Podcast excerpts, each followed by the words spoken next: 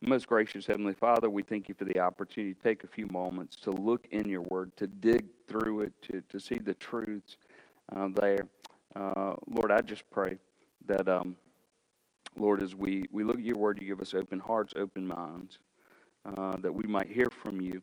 Uh, Lord, what a beautiful passage Ephesians 1 is, and it's a very deep passage. And so I pray that you give us understanding so that we might better understand, uh, God, not only who you are, but, but our Savior Christ, who he is, what he did, and uh, what the Apostle Paul uh, makes very clear in this passage for us about our Savior. And so, Lord, as we, we look at this time, may it bring you glory and you honor, and may it edify those who are watching. In Christ's name we pray. Amen. Uh, so the passage tonight is, like I said, Ephesians 1. We're looking at verses 16 through um, uh, 23. We'll finish out chapter 1 tonight. Uh, there are some, um, some pretty deep areas that I'd like to kind of flesh out for you that's uh, more than just kind of a cursory reading of, of the text. Uh, some of it requires um, a little the um, the Greek. Uh, you don't need to know any Greek words, and I'm not going to encourage you to, to study the Greek, but um, there are some Greek passages and phrases that are they're important because uh, they kind of expound on the text a little. They tell us a little more about the text than what a simple reading of the text uh, in the English language uh, would tell us. And, and, so this usually, probably your Bible transitions uh, verse 15 as a part of um, this passage. And so I'm going to start reading in 15, but I'm going to actually start the study in verse 16. And so, verse 15, uh, the Apostle Paul, writing to the Ephesians, um, says, For this reason, because I have heard of your faith in the Lord Jesus and your love toward all the saints, I do not cease to give thanks for you, remembering you in my prayers. And so the, the Apostle Paul is about to lead into an introduction of, or a, a very deep explanation of who Christ is, and uh, begins by saying to the Ephesians, uh, and really by way of us through the through the scriptures, um, that I don't cease to pray for you, that you can understand these things, that these things might be made known to you. And so in verse um, 16, Paul actually, when he, when he says, I never cease to remember you, or I never stop giving thanks for you. Uh, in the English Standard Version, it says, I do not cease to give thanks for you. Uh, this is actually kind of a, um, uh, a two word Greek phrase. Um, it, it's mignon uh, poimenos. Uh, and, and so you don't need to know, it, you don't need to write, but, but it literally means this. It, it not only means that uh, making mention, so it refers to somebody making mention to someone else, uh, but it implies uh, that for those whom Paul's praying, that his intercession is actually named before God, which means this that Paul literally names each of those he's writing to before the throne of God. Uh, so it's not the simple, oh, I pray for the Ephesians, or I pray for you, you Ephesians, that you would understand. But literally, it's like Paul named every one of those in the church at Ephesus uh, is what he's saying here. And so when Paul writes this, uh, the interpretation of that from the church at Ephesus when they received this letter would be uh, that Paul names each of them before the throne of God. Uh, and so, what, what a takeaway for us, if we're really going to pray for the church, for families in our churches, uh, for, for Christians, for unbelievers, um, then, then it's more than just simply going before God and, kind of a general sense, but we need to go before God specifically and, and even begin to name names of those that we're praying for and say, um, you know, today we, we, we say we're going to pray for everything. Uh, someone tells us this is going on, they ask us to pray for, for these things, and sometimes we're guilty of just kind of generally taking those things before God. Paul in, in verse 16 is saying to the Ephesians, I never stop praying for you by name. And so, literally, he's saying, I name each of you before the throne of God. Uh, that you could understand, that you will understand, that the Holy Spirit of God will empower you to know uh, all these things about Christ that he's about to, to move into. Uh, verse 17, uh, Paul goes a little further and says, uh, I, So I never cease to pray for you, remembering you in my prayers that the God of our Lord Jesus Christ, the Father of glory, may give you the spirit of wisdom and of revelation uh, in the knowledge of Him. And so Paul's basically praying, and, and this is so important that Paul names them by name, that they might, they might fully come to understand both God, uh, the Father, and Christ, their Savior. That, that they might receive a spirit of wisdom, that, that through the Holy Spirit of God, they could read the text, they could read Scripture, they could, um, as they worshiped with one another, that they might come to a fuller and um, um, more deep understanding of who God is. And so, desperately, we need this today. We desperately need, and we need to be praying this prayer for ourselves, and not just uh, someone praying it for us, but we should be praying, God, would you give us a spirit of understanding that we might know you and know your ways, that we might better understand Christ and all there is. Um, uh, this really isn't considered one of the Christological passages in the New Testament as far as. Uh, uh, our four clear Christological passages, which those, those passages like John 1, uh, Colossians 1, Hebrews 1, Philippians 2, uh, in all those passages, it tells us things about the character and the nature of Christ.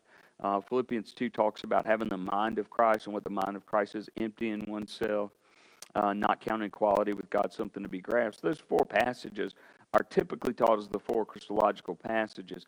However, Colossians and Ephesians generally parallel one another. And this passage we're looking at tonight is the closest thing we'll get to a Christological passage, something that really tells us about the nature of the Lord Jesus Christ, apart from those four major ones. And, and so, what Paul is saying is, I'm about to tell you some things about Christ that you're going to need the Holy Spirit of God to help you understand. And so Paul's praying that as he begins to explain Christ to them, um, that they would understand it. That's basically what, what verse 16, 17, uh, even verse 15 is about. And, and so I guess uh, just a, a, loose translation or paraphrase would be um, I never stop praying that you would be, understand, be able to understand what it is I'm about to tell you about Christ. Um, and so, again, uh, Paul goes to extreme depths to say, uh, I name each of you before the throne of God, praying that you would be able to understand these things about Christ. And so, these are the essential things of Christ that we desperately need to, um, to know, to grasp hold of, um, to, to rest in and find comfort in. This is uh, the source of our strength, our joy, our salvation. And so uh, I, I, pray the same prayer for us tonight, even as we're uh, over uh, Facebook Live and, and not be able to sit around a table with one another. Again, I encourage you, if you have questions or thoughts, to write them in the comments so that I can know that you're there and try to address those. Um, but, but my prayer for you would be God, give us ears to hear, uh, minds that are open to understand uh, the things of God that, that Paul is about to lay out for us uh, because apart from um, God revealing these things to us, uh, remember that when, when Christ asked the disciples, Who do you say I am? and who do man say I am? Uh, and Peter gives them this great reply where Peter says, uh, You are the Christ, the Son of the living God. And Jesus says to Peter, Flesh and blood has not revealed this to you. This is kind of what Paul is saying. Paul's saying flesh and blood can't reveal to you the knowledge of who Christ is and all there is to know about Christ, this is something that the Spirit of God has to reveal and bring understanding to us about. And so I know that's a lot of explanation, and that's kind of the long way around uh, to get to where we are. Uh, but I think it's so important to notice the emphasis that Paul puts on praying for uh, these brothers and sisters in Ephesus. And understanding how important it is that we truly understand the nature of Christ. Uh, understand this Christ is Savior, Christ is Messiah, He's King. And if our thoughts and beliefs are wrong about Christ, then, um, then if they get too far off, we can't be saved by Christ that is not the Christ of the Bible. And so it's very important for us that we understand uh, the nature of Christ uh, and so let's just dig in. Let's see what, what Paul says. There are going to be a, a couple times where I have to stop and, and give you some ex, uh, explanation to some things, uh, not just um, wrap it up, not just summarize it, but to go a little deeper. And so I encourage you, maybe have a pen in your hand that there might be something you want to jot down as we begin to dig into this portion of, of this beautiful passage that's going to talk about uh, the glorious attributes of both God the Father uh, and Christ. All right, verse 18. Um, let's begin to dig in. Uh, Paul continues saying, Having the eyes of your hearts enlightened, that you may know what is the hope to which he has called you. Um, I've just, uh, 17, I don't, don't want to skip that. Uh, 17, that the God of our Lord Jesus Christ, uh, the Father of glory, that he may give us the spirit of wisdom and revelation and knowledge of him. And, and so um, let's just stop. Let's just look at, at God for a second in verse 17 and what's actually being said there. Paul uses a very common phrase uh, that is found um, throughout Hebraic e- expression. So in, in, the first century, the Hebrews, um, the Jewish people would have used this title for God. Um, um, not every day, but it was a common title that they would use this, this notion of glorious Father. And so when we think about the glorious Father, it, it typically points both to God as the essential being as well as um, that which proceeds from God. And so God is a glorious Father in the sense that in and of Himself, He is glorious. And, and so when we think about God the Father, we must uh, acknowledge the glory of God. So there's nothing that God needs to do or nothing that God needs to add um, to be more glorious. Um, he, is, he, he is a self revealed image of glory. And, and so we serve a glorious God. But this title also refers to that which proceeds from God. And, and so, God being the God of glory uh, is not only glorious, uh, not to literally look upon, but in who God is, He's glorious, but also in that which proceeds from God. So, the things that come out of God, that which comes from God, is glorious as well as God Himself is glorious. And so, Paul, Paul's really praying here. We see it continue in verse 17. He's really praying that the Holy Spirit of God, uh, that he might endow those believers, that, that he might open their eyes, he might open their hearts, that he might uh, completely engage them so that they could truly see how glorious God is and truly see the glories of God. And, and God Himself has made provision for us that this might be available. And so, um, as we think about this Hebraic expression, uh, it, it's very close to uh, Romans 6 4, uh, as well as uh, 1 Corinthians 6, uh, where Paul is observing both the glory of God and the power of God. And so, when we, when we see this phrase in verse 17, uh, the Father of glory, uh, or in other translations, um, it'll say uh, glorious Father. Um, that what is encapsulated in that, what, what that really means and what that really contains is the glory of God uh, as well as the power of God. And so, glorious Father is a term, a title used to God that both talks about the glory and the power of God and the glory and power that proceeds from God. And, and so, um, doxa, which we get words like doxology and other words like that, that, that is the, the term glory here. So, glorious Father. It, it's why we sometimes talk about the doxology. It's, it's this understanding of who God is, it's what we believe about God. And so, Paul's taking the word doxa. Uh, which means glory. He's also taken the word uh, dynamis, which, of course, um, several centuries later, we end up getting our word dynamite from. So it's not not a one to one. So when we see dynamis, it's it's not the exact same word as dynamite. So it's it's not that word, but it is the word we get dynamite from, and it is the Greek word for power. And, and so glorious Father kind of combines together these two terms uh, of this dynamis, this this power of God, with the doxa, the the glory of God. And, and Paul is saying, Boy, I pray that you might be endowed with the very Spirit of God so that you might be able to clearly see uh, both the glory and the power of God.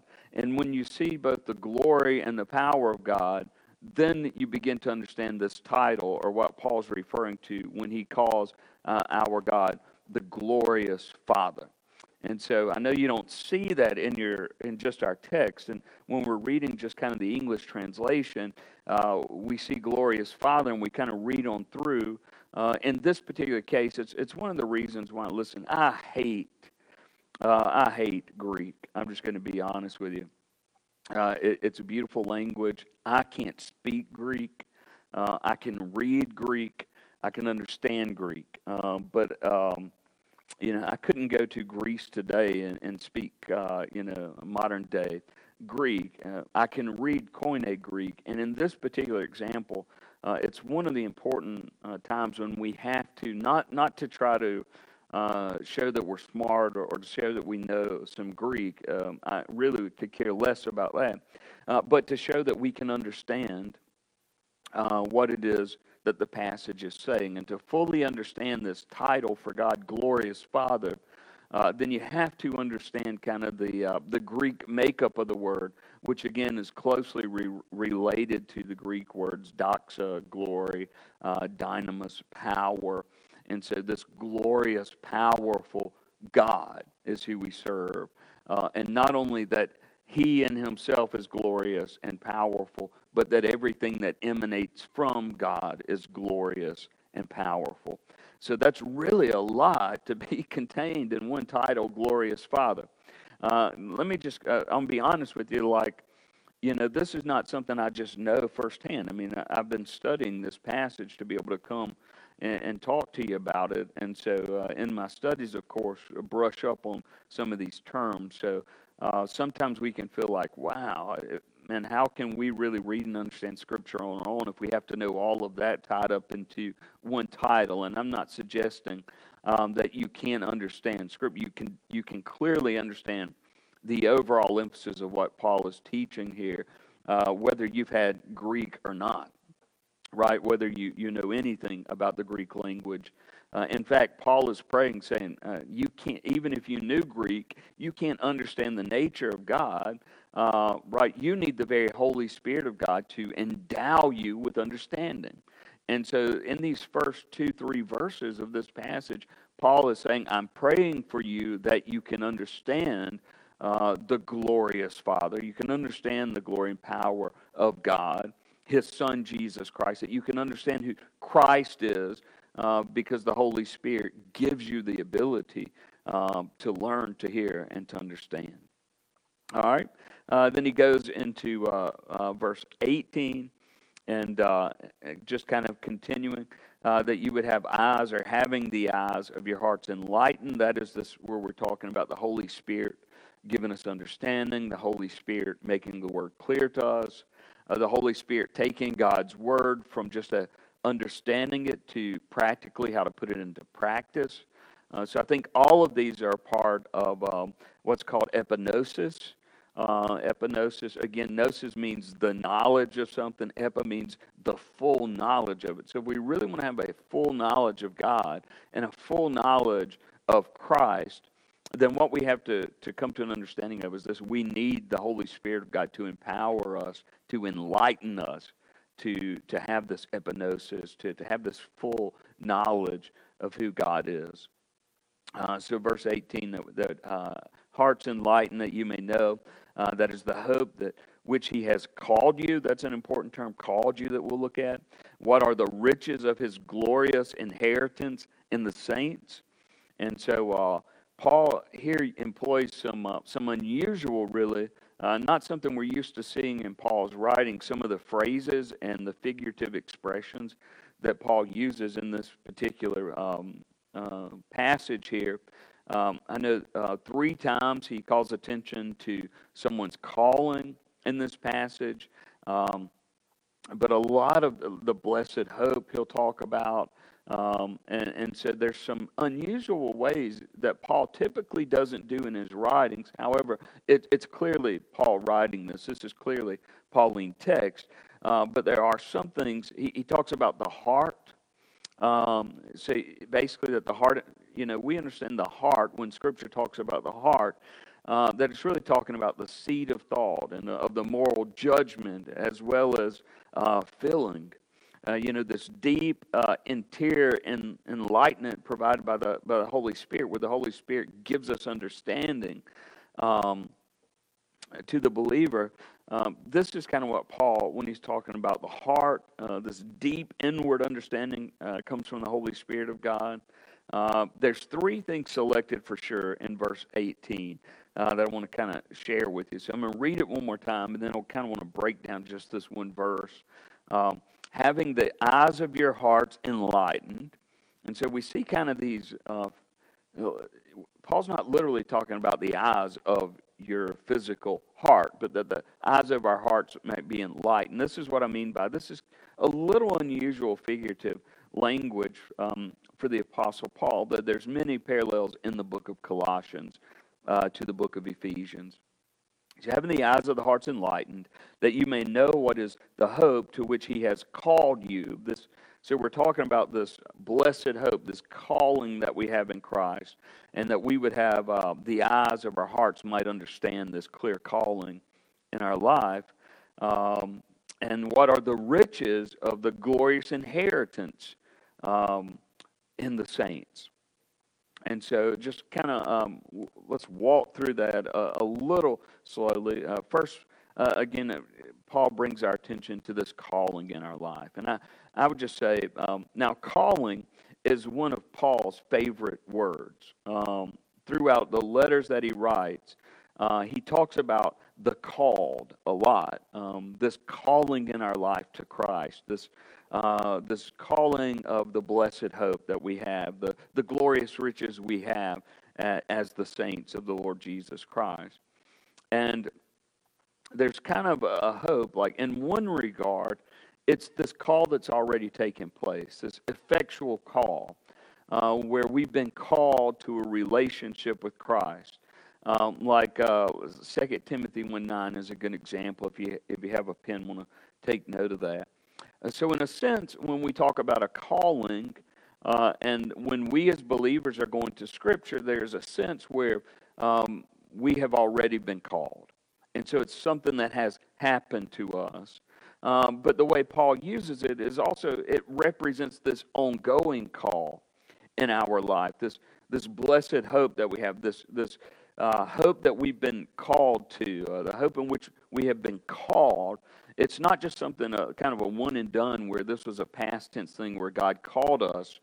Uh, he did call us, but there's this kind of second um, element to it of this continuation of this calling in our life. I, I think First Thessalonians probably is the place to go. Uh, First Thessalonians two twelve and First Thessalonians five twenty four, and I just uh, unfortunately I want you to understand I, I can't turn to every one of these passages, uh, but I want to try to give you these references so you might can can turn to those and and um, when you have um, some time just to, to go a little deeper. Um, and we see this kind of looking to the future, this future calling of what it is God's called us to. So he, we've been called by Christ, past tense, and now this calling is on our life, which is present and future tense uh, of what God is calling us to do. Uh, kind of secondarily here in, in verse 18, uh, Paul wants his readers to appreciate the, the inherent wealth that we have in God.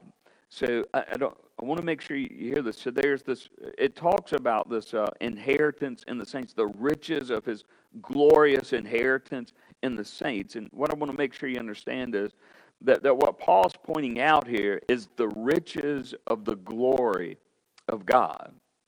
So that God Himself, just His nature, just His attributes, His character, who He is, that we are rich in God, that we have this um, this inheritance that's rich, not in a bunch of things, but in God Himself. It's kind of like the Old Testament was um, was promised an inheritance on earth. So when, when God is talking to the children of Israel, he's kind of promising them this land that's flowing with milk and honey, uh, that he's going to bless them. Uh, you know, you go through the covenants that someone from David's line will sit on the throne. All of these are kind of um, earthly type inheritances. Uh, but in, in verse 18, what Paul's talking about here, the riches that we have, this, this glorious inheritance we have in Christ, is, is not an earthly thing. it, it is uh, the inheritance we have awaiting us in heaven, or the inheritance we have awaiting us in God and who God is, and in everlasting rest that we find, this, this everlasting glory that we've been assured of. It's God's faithfulness that He will vindicate those who trust in Him. And so, this is the rich inheritance we have in Christ. Uh, is that we serve a God who will never leave us, forsake us, abandon us, who is more than we'll ever need, um, who is closer than a brother, who uh, the, the, the rewards and the promises he's given us are eternal. And so, with the Old Testament, we kind of see God is pointing toward this inheritance for Israel. So, Israel is a picture of what God is going to do in Christ for the world, or the world of those who uh, know Him, who, who have been called according to His purpose even before the foundations of the world, we read several weeks ago in Ephesians 1 4. Uh, and so, the, the riches we have as Christians are found in the person of God, in the person of Christ, in the the, the presence of the Holy Spirit. This is what makes us rich. It's not an accumulation of earthly things. It is just God by Himself, without anything added, is the greatest treasure we could ever have, exponentially greater than anything we could ever imagine or think of. And so when we think of this glorious Father, this glorious God that we have, and then Paul comes back and says that we have this glorious inheritance uh, as the saints in God, then understand that our treasure is God. Our, our rich inheritance is eternity, eternal peace with Christ. Um, and, and, so uh, I, I hope that's clear. Like, I, I hope that we don't get uh, sidetracked by, by some of these statements that are eternal statements.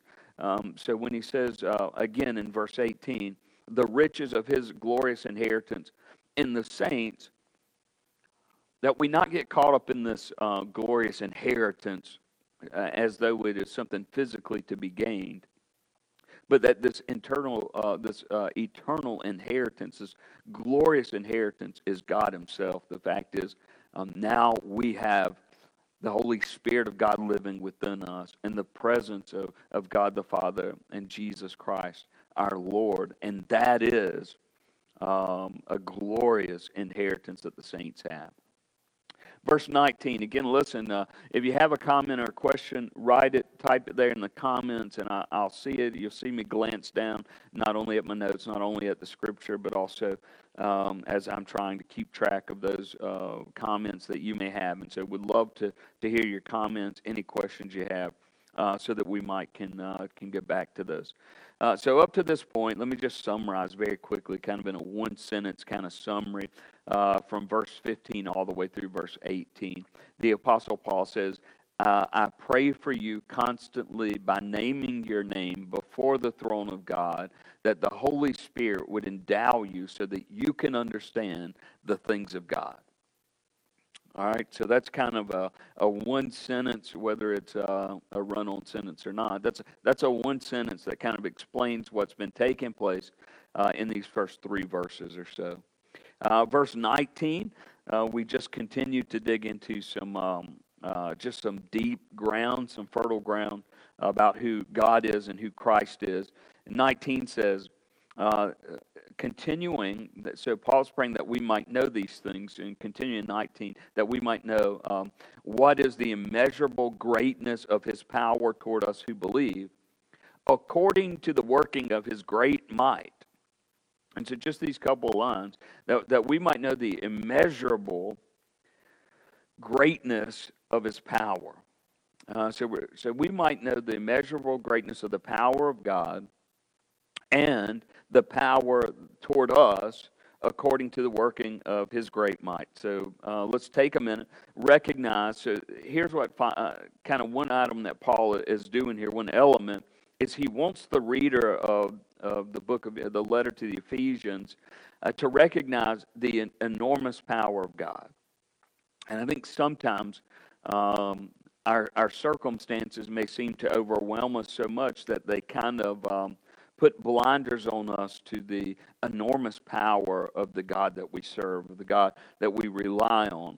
Uh, and here Paul presents it as uh, an incomparable greatness, that this in, incomparably great power that we have. Uh, I, I just share with you that only Paul, in the entire New Testament, only the Apostle Paul uh, uses this term or employs this term of uh, hyperbolon, which is this kind of this incomparably great power. Uh, this is the Paul uses it. Paul likes it. Uh, this is one of the instances he does, but none of the other New Testament writers uh, employ this word. Uh, so this is something that's very much Pauline, and when I say that, I just mean this is something we see in the letters that, that Paul writes. And you, you will notice as you read many of the epistles where Paul's writing to the churches or the pastoral epistles where he's writing to pastors or even uh, Philemon that uh, uh, we'll see this phrase sometimes used, this in, incomparably great in reference to God uh, or the things of God. Uh, but it literally, it just suggests uh, the conception um, that is attached to it is kind of thrown into another sphere altogether. That the power of God is something that uh, is just uh, in a league of its own. That, that's really what Paul's saying is, uh, boy, if we could think about the most powerful thing that we could imagine, um, and then um, you know exponentially multiply that thing, um, that it would still be greater above and beyond that. And so this this term hyperbolon uh, where Paul's just talking about the incomparable greatness of the power of the God we serve. And um, boy, I wish we could just meditate on that thought for a while. Um, and uh, just the greatness and the power of God. I mean, the one who's called us out and saved us and brought us into relationship with Him, uh, how great His power is, and how incomparable it is. It's incomparably great, Paul says. And, and so, something that we should. Um, should meditate on this uh, unimaginable potency that, that God has uh, directed toward all who believe. And, and, so, the intended destination of God's incomparably great power is us. And so, in essence, what Paul is saying is, boy, I pray that you understand these things about God that only the Holy Spirit can reveal to you. And I want you to know that you are the source, uh, the intended source of the power of an incomparably great God. And so God's power is meant to rest upon us. Uh, we are the intended source of the power of God. In fact, one example of that, or the example of that, is the Holy Spirit of God living within us. And that's what Paul is going to kind of begin driving at, is this incomparably great power in essence, is the Holy Spirit of God in the life of the believer, empowering us to do that which we could never do on our own, to do things greater within us than we could ever imagine or think. Jesus said, I've got to go so someone greater can come. He's talking about the incomparably great power of the Holy Spirit of God within the life of the believer, that the church would now see things that were even greater than what they saw when Christ walked the earth. Uh, so we may ask the question why aren't we seeing uh, the, the power of the Holy Spirit of God within the church of Jesus Christ? Why aren't we seeing that power engaged and at work in the world around us? And that's, a, that's a fair, good, uh, perfect question that we should all stop and ask is why do we not see evidence of this incomparably great power of God? And maybe we, maybe we do. Um, we do see glimpses of it. We, we see uh, people being healed instantaneously from um, lethal diseases and uh, from wheelchairs. Uh, but we don't see these things every day. Like when you read the New Testament, the expectation kind of seemed to be that the incomparably great power of God upon the saints were to be to be used to carry out the will of God, so that we were to be like an extension of Christ in the world today, that Christ goes back to the Father. Now, the church, armed with the Holy Spirit of God, is taking the work of God and the kingdom of God um, to the world around us. And so, not in our own power, not in our own strength, but in the incomparably great power uh, of God. And so, uh, so in 19, when it says this immeasurable greatness of his power toward us who believe, just notice this the power of God, this hyperbolon, this uh, we can't even explain it, the, the greatest power we could conceive, it's above that, and it's been directed to us, the believers. And so the power of God is to rest upon and in the believers of God. And, and, so, how do we walk victoriously? How do we walk as those who have overcome this world, not in our own power, but in the immeasurable, great power uh, of the God that we serve? Let's get to verse 20. Uh, I, I, can continue to talk, and boy, uh, I would really like to break down some of the uh, the words like uh, again dynamis for power. Uh, Paul uses energia, which is the word for strength or, or operation, uh, kratos, uh, talking about the very strength and power of God. Um, and so some of these words and what they mean and, and what Paul's saying. Uh, so verse 20 now, let, us let's, let's dig back. So this uh, verse 19, all right, let me, let me summarize one sentence again.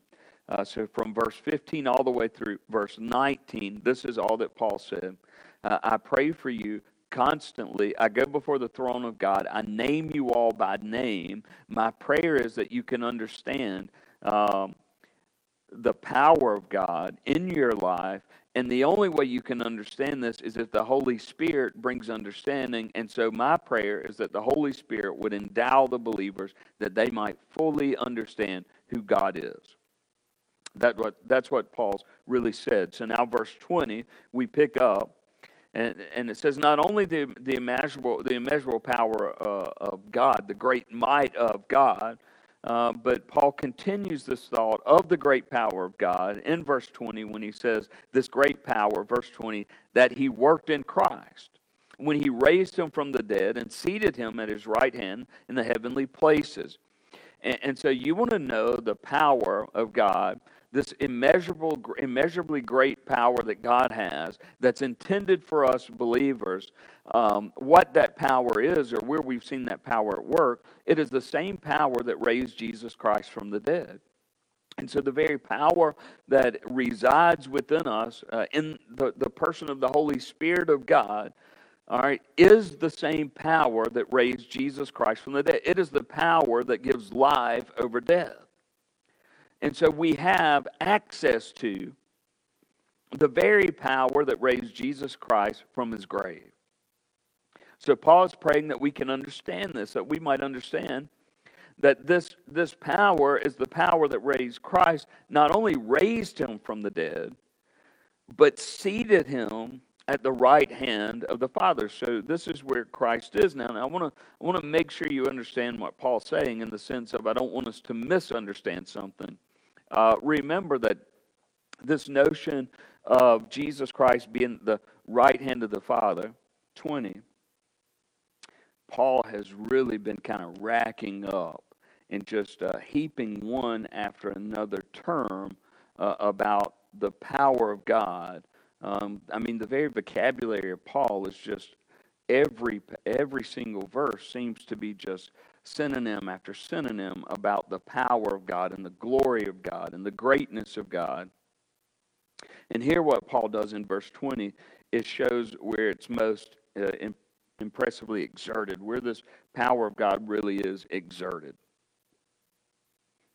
And so, just uh, again, let me let's read 20 that he worked in Christ when he raised him from the dead and seated him at the right hand in the heavenly places um, and we see all of this vocabulary uh, that the Apostle Paul has been writing about the power of God ultimately in, right, come to fruition in the resurrection of Christ.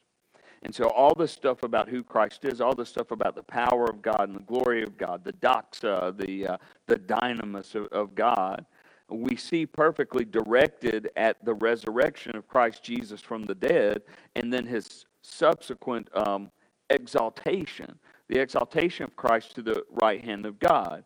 And, and Paul has absolutely no hesitation in describing this power of God that he wants us to be able to understand as the same power of God that raised Jesus Christ uh, from the dead by the Father. So notice this, uh, Paul is saying that the Father raised Jesus Christ from the dead through the power of his Holy Spirit. And yet, Jesus was absolutely 100% correct in John 10, where, where Jesus says, No one takes my life from me, but I lay it down and I can take it up again. Uh, because uh, Christ and the Father are one, as well as the Spirit, then Christ is absolutely correct that uh, he he can lay his life down and take it back again. Uh, Paul is correct in saying it is the Father who, by the very glorious, immeasurably great power of God, he raised him from the dead. And we also know that it's the Spirit of God at work uh, that raised Jesus Christ from the dead that now lives within us. And um, and so I just I pray that uh, we would kind of see the focus of that. Uh, one of the other things I, I, pray that we would not get kind of sidetracked is uh, the notion of the listen, um, does God have a right side? Uh, I mean, we kind of have this image of Jesus where God's like on a throne, and maybe he's a little bigger than, than Jesus, and then Jesus sitting at his right side. Um, is that what is that what Paul is saying? Is that what Stephen describes as he's being martyred? And, and I would just say that that the right hand of the Father is a position of sovereignty and a position of power, uh, and it is, it is less a position of uh, of place and more a position of power. And so Christ has been exalted. He's been lifted up. He's been placed above.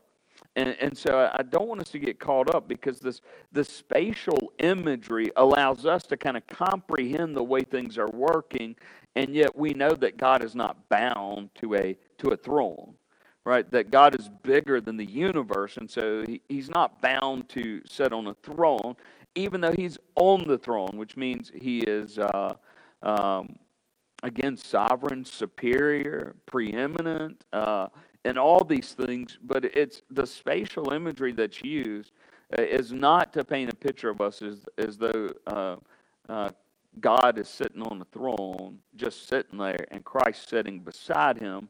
But the spatial imagery allows us to see what Paul is effectively saying is, of course, that, uh, that God is immeasurably great in his power and that Christ has been exalted by the Father to the position of authority, his right side.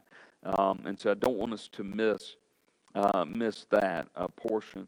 Uh, and, and, Paul will continue to use kind of dimensional expressions. For instance, uh, as we move to verse uh, 21, uh, Paul writes that he's talking about Christ who's been exalted to the heavenly places uh, and then 21, it, continues the description of where Christ has been exalted to. And it says, been exalted far above all rule and authority and power and dominion and above every name that is named, not only in this age, but also in the one to come. And, uh, and so this far above, again, it, again, it's, it's kind of like being at the right hand of the Father. It's not a spatial uh, expression, but it simply indicates the superiority of the Lord Jesus Christ over all of creation. And, and so as, Hebrew, as Hebrews begins, Paul is saying here that Christ is superior to the angels, that Christ is superior to creation, Christ is superior to us. And, so um, this dimensional expression where he has been seated far above uh, is less about height and more about the superiority of God, Peter Himself. And so we see some of the uh, um, dimensional um, use here. He's far above all rule and authority and power and dominion and above every name, not only in this age, but also in the one to come. Uh, so Paul kind of uh, proceeds kind of to give us a, a comprehensive plan that, that every title that can ever be given, not only the titles that have been in the past, but the titles that are to come, Uh, so it, Paul's talking about the superiority of the Lord Jesus Christ in the age past, in the present age, in the age to come, and um, and so um, that includes the names known by uh, men living on the earth today, men that used to live, men that will live. So Christ is above everyone and everything. He is superior to all. Uh, again, kind of a, a snapshot of the book of Hebrews about the superiority uh, of Christ, uh, but also about this. He's been given a name that's above every name. Um, and it just kind of contrasts maybe uh, the present age with the, the messianic age um, that, that especially the early church fathers and even uh, the disciples uh, recognized for those in Christ that, that the, the last times uh, with the crucifixion, death, burial, resurrection, and ascension of the Lord Jesus Christ, we were entering into um, maybe not the end times is the right word to use, but in the last times, uh, where the next thing that we're expecting, of course, is um, is for Christ to return for His bride. And, and, so, no matter where our views are, and that's kind of what Paul's stating, giving us this messianic terms where where Christ is superior, where Christ is the ruler, uh, a glimpse into a completion of that which has partially begun now uh, and will find its completion at the, the second return uh, of our Lord Jesus Christ. Uh, verse 22 And he put all things under his feet and gave him as head over all things to the church. And so in 22, just uh, Paul's uh, kind of underlining the exaltation of Christ a little further. Uh, he uses this verb here. Um, the verb is uh, hypotasso, uh, and it refers not only to the supremacy of Christ, so, so Christ is supreme, uh, but also that all things else must subject themselves to Christ. And so I, I want to make sure there's kind of a double meaning here, or at least two parts to what it means um, for Christ to be given over to be above all things. Uh, as verse 22 says, that all things have been put under his feet and, uh, and, and give him as head over all things. Um, this, uh, again, this verb, uh, hypotasso, uh, which literally means first, Christ is superior to all things, and then secondly, that all things must subject themselves to Christ. And so there's really two parts of what verse 22 uh, is bringing out, what Paul is explaining. And, and so uh, Christ is supreme to all things, and all things are subjected to him. All things come under his rule. And so, not just that he's greater than all things, he is, he is supreme, but he is sovereign. And then the second aspect of that, and all of us have been called into subjection to Christ. And so, th- this is what the verb that Paul's using here is kind of a picture of Christ exalted and us uh, really being uh, the doulos, the servants of uh, our Kyrios, our Lord Jesus. And, so it's a picture not only of his lordship, it's a picture of us as servants to him, uh, sub- subserving ourselves and, uh, and submitting ourselves and subjecting ourselves to his rule. Uh, so verse 23 kind of finishes out uh, this uh, this uh, first chapter in this particular passage, and, and just as this, still continuing to talk about Christ um, and the um, exaltation of the Lord Jesus Christ. Um, and so it says he's been placed as head over all things to the church. And then verse 23 the church, which is his body, the fullness of him who fills all in all.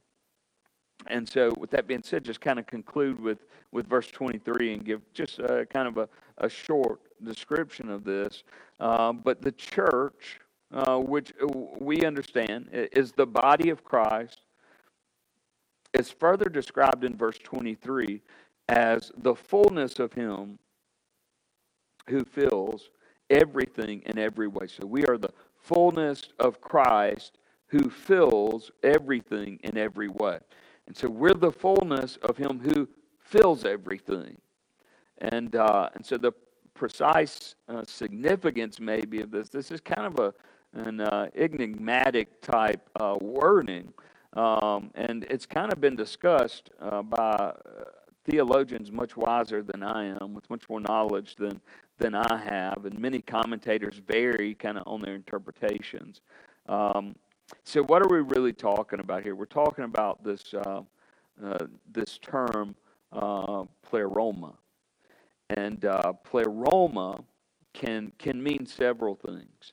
And, and what, what I mean by pleroma, it is that we are the fullness of Him who fills everything. So, what does that really mean? We are the fullness of the one who fills everything. Um, and the term for that is pleroma. Uh, and there are a couple of uh, possible options. One is um, it, it, just means that we are, or the church is, that, that which is filled with Christ. And, and, so, if the church is that which is filled with Christ, then it meets this description and this wording uh, quite good, quite well, and it would be fine. And so, uh, when we say the fullness of Him who fills everything, we could say that the church is that which is filled with Christ. Uh, that's a possible answer of uh, pleroma. A second is that which is filled by Christ. And, and so, one is that the church is filled with Christ the other is the church is filled by Christ, and so Christ is filling the church. Uh, I'm not talking about the number of people who are sitting in your seats, right? We're talking about the fullness of things in Christ. And when the church, it, it's described as the fullness of that which uh, fills everything, then are we talking about simply that the church is that which Christ um, fills? That which is filled with Christ, that which is filled by Christ. Uh, another option could be that which is that which fills up Christ. Uh, I don't know. I have a, maybe a little trouble with the, this this third possibility that uh, for us to be the fullness of Him who fills everything, uh, that the church is that which fills up Christ. Uh, uh, where pleroma could also be a complement of these things. Um, is Paul saying that Christ, in some sense, um, made more is made more complete by the church? Um, I don't think that's possible because is there any sense where Christ is incomplete? And so I, I don't think that, that what Paul's writing here, even though it's very enigmatic and, and very difficult to kind of parse the words out perfectly, um, I don't believe he's saying that Christ is Christ needs to be filled by the church, that we, the church, fill Christ, um, or that we make him wholly complete. Uh, I just I think Christ is already wholly complete. Um, could it mean uh, that the church is uh, simply the fullness of God? Uh, and I, I, think that based on the possibilities we have, that we have to settle maybe between uh, the first two options, I think, or, or even a combination where the church is that which is filled with Christ and the church is filled by Christ.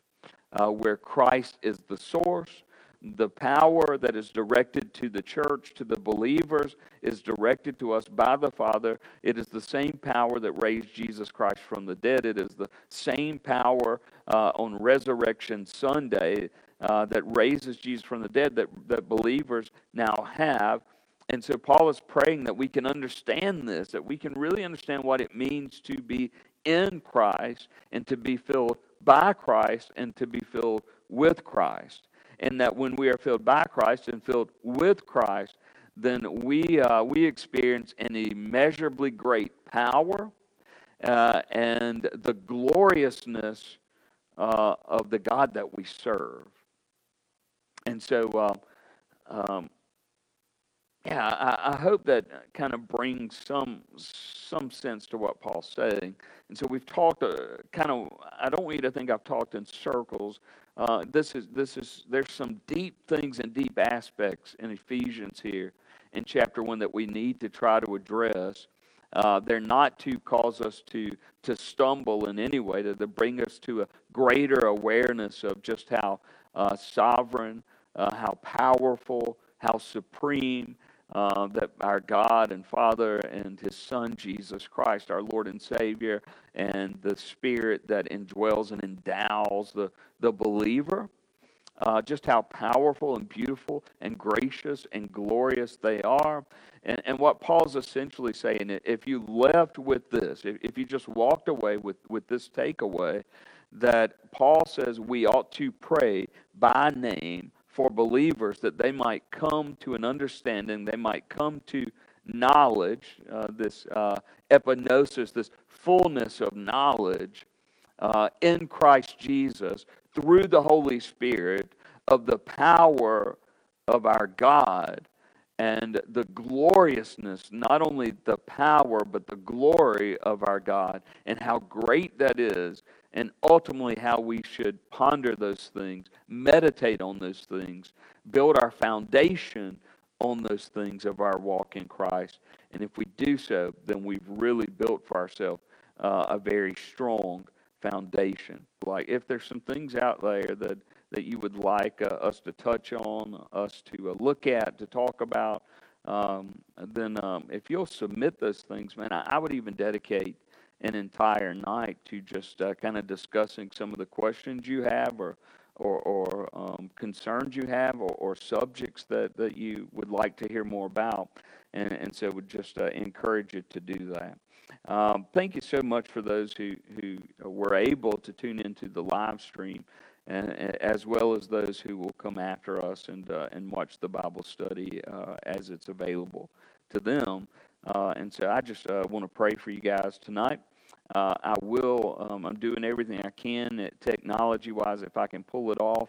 Uh, to, to come back Wednesday night and to kind of pick up the Ephesians study uh, on, on both Sunday nights and Wednesday nights. If, if we can do that, uh, would give you an opportunity to watch uh, two Bible studies throughout the week. Um, and it would allow us to, to kind of get through the book of Ephesians um, in, in short order as we're praying that, uh, that things will begin to open up and that, that uh, we'll begin to see numbers go, go way down uh, on this coronavirus uh, until we can begin to meet face to face and discuss things. And until that time comes, we want to provide everything we can um, for all of you, Facebook family, uh, to be able to, to hear God's word, to, uh, to, to speak, uh, to teach, to discuss. And so, thank you so much for your time and your willingness to take uh, an hour out of your, your afternoon to, uh, to spend with us. So let's pray, and then I'm going to close us out. And again, uh, any comments you would like to, you can um, you can send direct message me if you would like, and uh, and uh, I'd love to have a talk with you about those things. Uh, most gracious Heavenly Father, we thank you again for the opportunity to study Your Word, and Lord, I just thank you that even with all the obstacles, uh, the coronavirus, uh, our inability to gather together, um, Lord, my technology insufficiencies. Uh, Lord, I pray that your word has been uh, proclaimed faithfully tonight, uh, that we've studied your word in a way that brings glory and honor to your name and both preserves your word as the ultimate truth, uh, and that we leave your word both with a greater love for you, dear God, and a greater love for our neighbors. Uh, Lord, if that's the case, then we will leave this Bible study uh, more like the God that we serve. Uh, Lord, help us to be better imitators of you in a world that's full of hurting right now, in a world that's full of disease and sickness. And uh, Lord, this isn't new to us. We live in a sinful, fallen world where troubles come. Help us to remember you've overcome this world, and therefore in you we've overcome this world as well. Be with us, uh, Lord, as we go throughout our week. Uh, we pray you continue to lead and guide the officials of our nation and our state level, local levels, as uh, they try to make plans to reopen things. Uh, Lord, at the same time, balancing that with the safety of our people. And so give them wisdom when and how to do these things. And Lord, give us wisdom of, uh, Lord, as Paul prayed, help us to know you in your fullness, to understand the immeasurably great and incomprehensible graciousness and love and power of the God that we serve. And we ask all these things in the precious and the holy name of Jesus Christ, your Son and our Savior. Amen. Thanks again. Hope to see you guys soon.